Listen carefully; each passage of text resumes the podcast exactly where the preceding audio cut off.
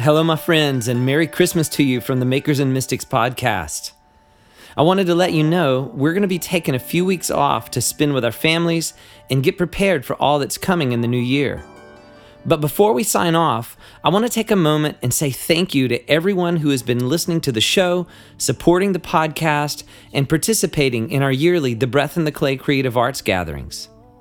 We're grateful for your participation in this growing creative community, and we couldn't do this without you.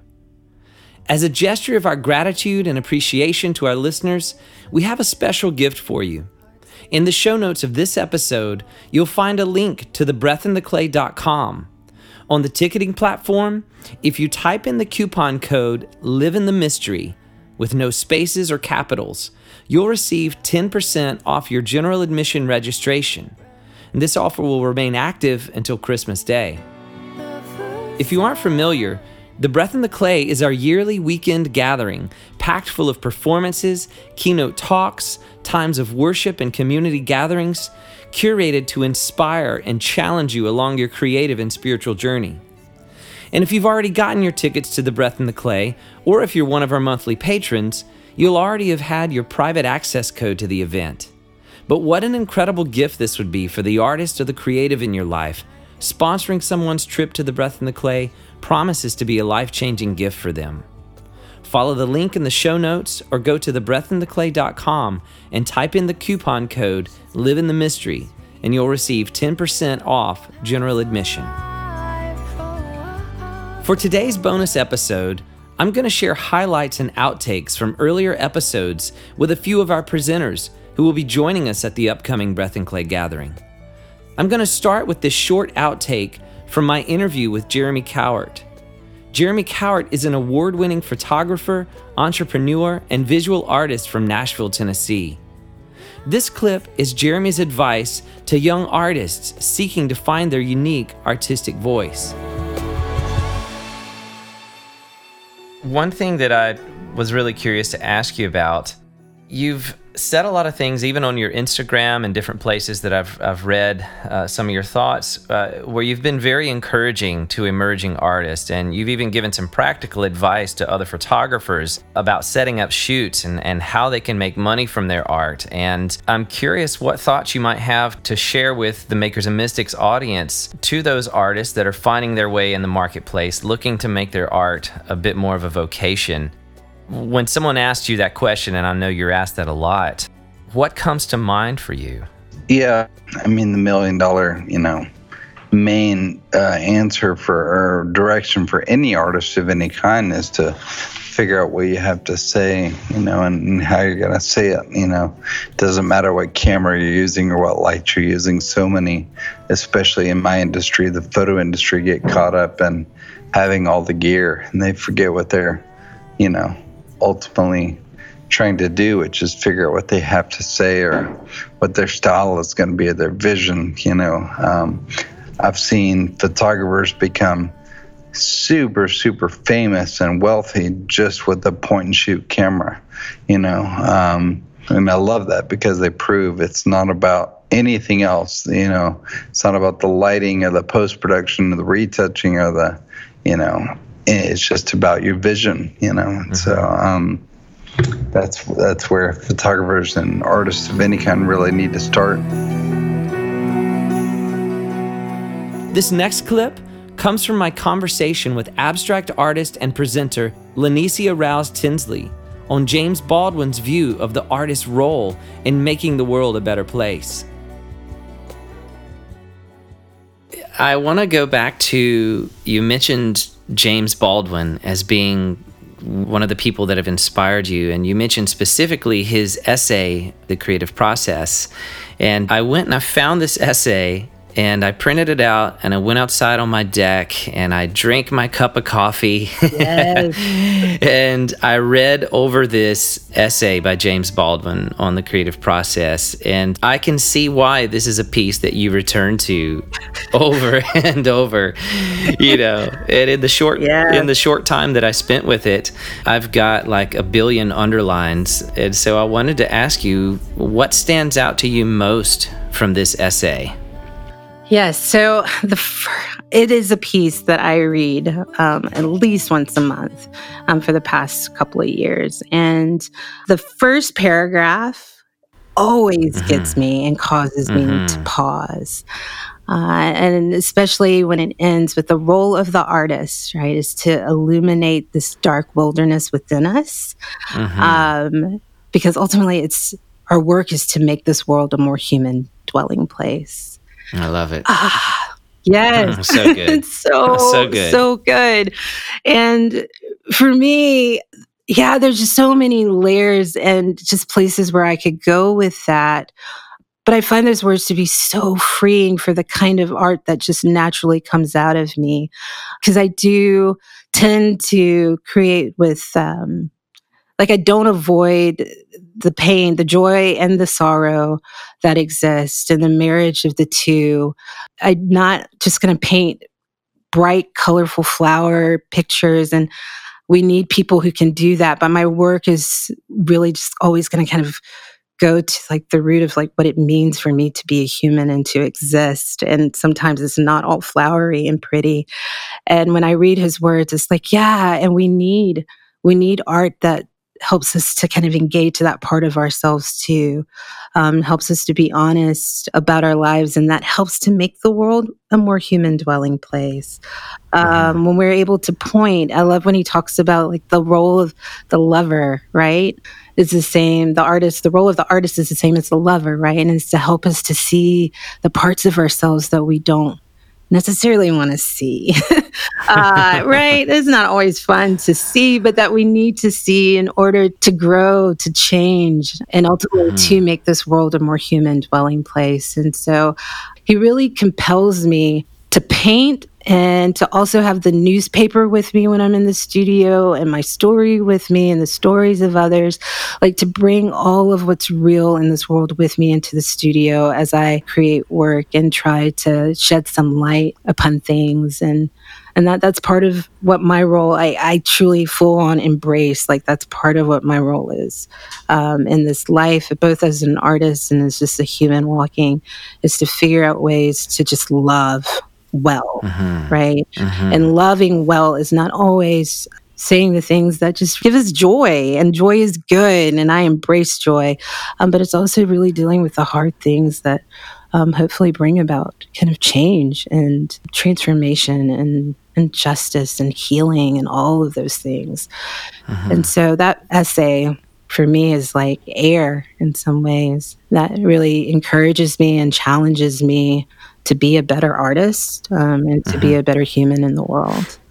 I love the line where he talks about like getting to the questions that are underneath the answers that we we have, you know, mm-hmm. and that this, this mm-hmm. idea of just always keep pressing into the mystery and and accepting what we don't know and not just accepting easy answers, but just really pushing. And I find the more that I push, the more expansive what I can hold within, the truths that I can hold, the people that I can be in relationship with, the beauty that I see in this world. It just begins to expand more and more. And there's, yeah, that essay is just so liberating for me. I don't know if it, it does is. it for other people, but it just really does it for me. And I, yeah. And as an artist too, I just love how honest he is and how, yes. yeah, how he was just able to, he knew what he wanted to make and what his art was to do. And he full on did it. And it was almost, mm-hmm. I don't know, I don't know him personally, but whenever I read his stuff, I'm like, man, fear was just not crippling him. He was just like, mm-hmm. you know, mm-hmm. I have to say what needs to be said. And it's artistic and it's poetic and um, really thoughtful and brilliant. This next clip comes from my recent interview with singer songwriter Matthew Perryman Jones. Matthew is going to be performing at the 2020 The Breath in the Clay gathering along with Will Reagan of United Pursuit. You can hear more of Matthew's music on our Season 6, Episode 11. This clip is about the influence of Vincent van Gogh's letters to his brother Theo on Matthew's album, The Land of the Living.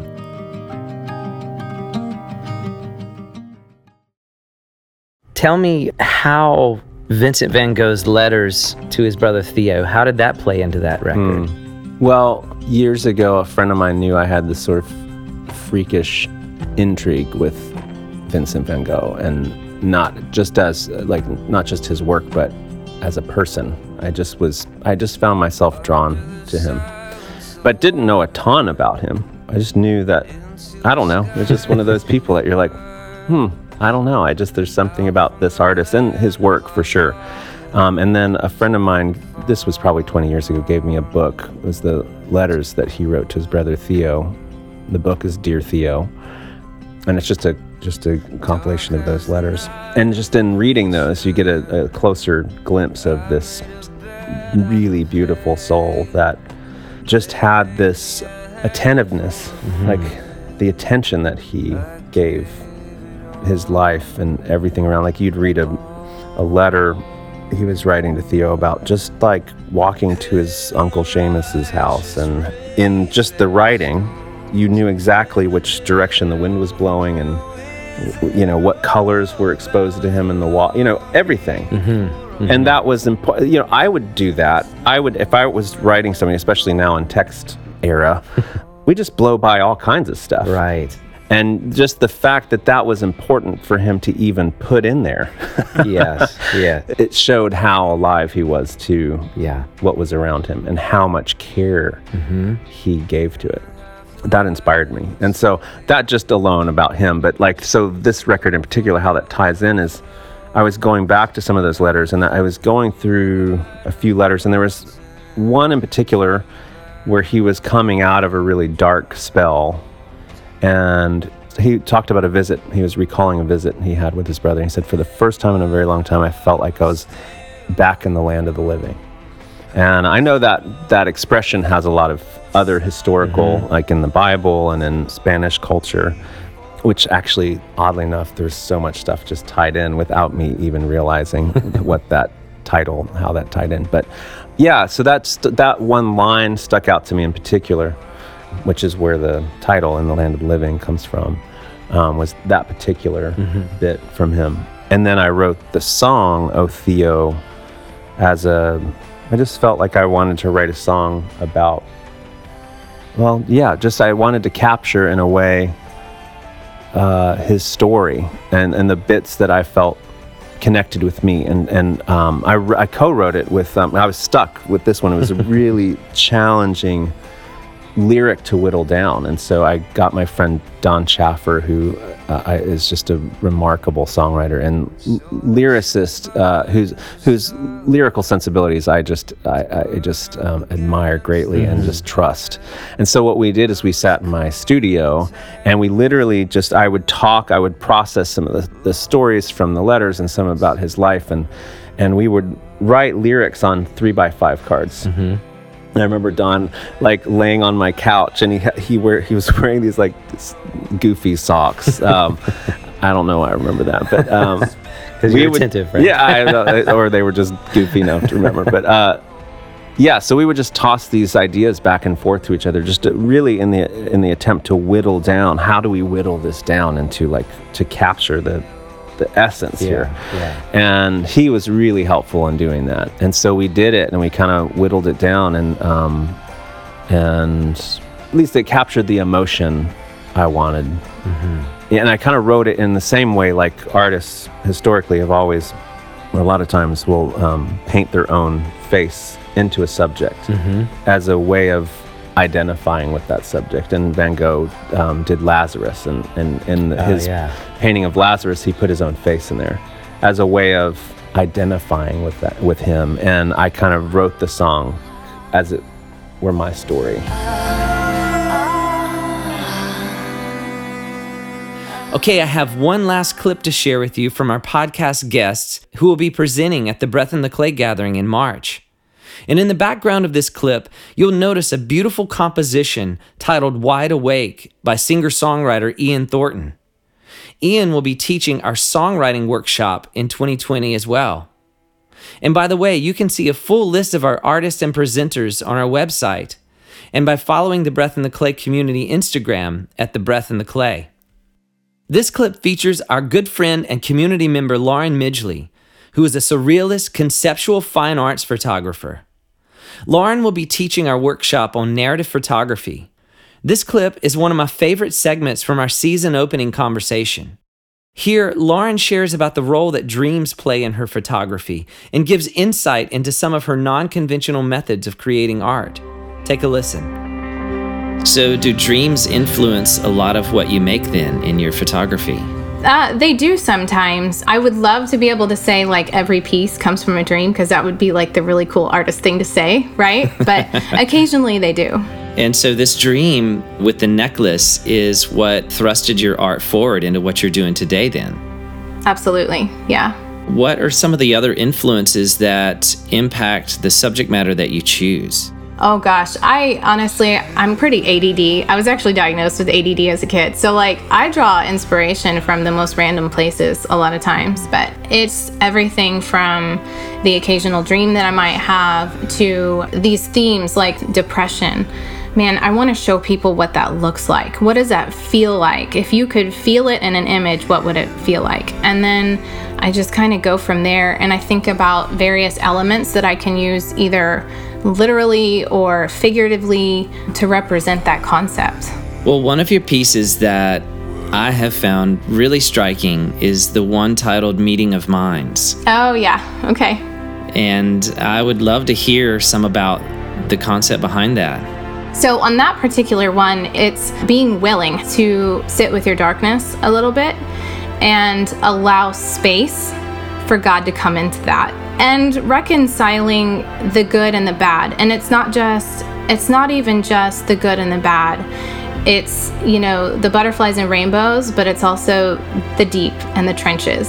So, on that particular one, the thing that I wanted initially was for the hands to be meeting and touching in the middle. And I couldn't edit it that way because it just wasn't working for me. I I don't know exactly. I can't explain it. Some of it was probably skill related because I'm still learning so much about Photoshop. But I loved it in the end because what it did is it, it created a tangent and kind of this tension between the two pieces.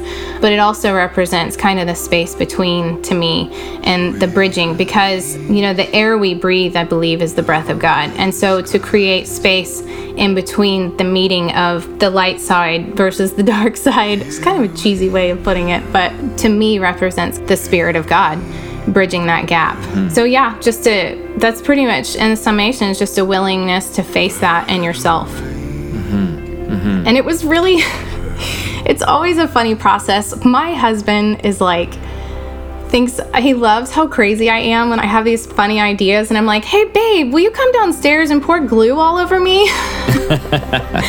He's like, "Okay, here we go again."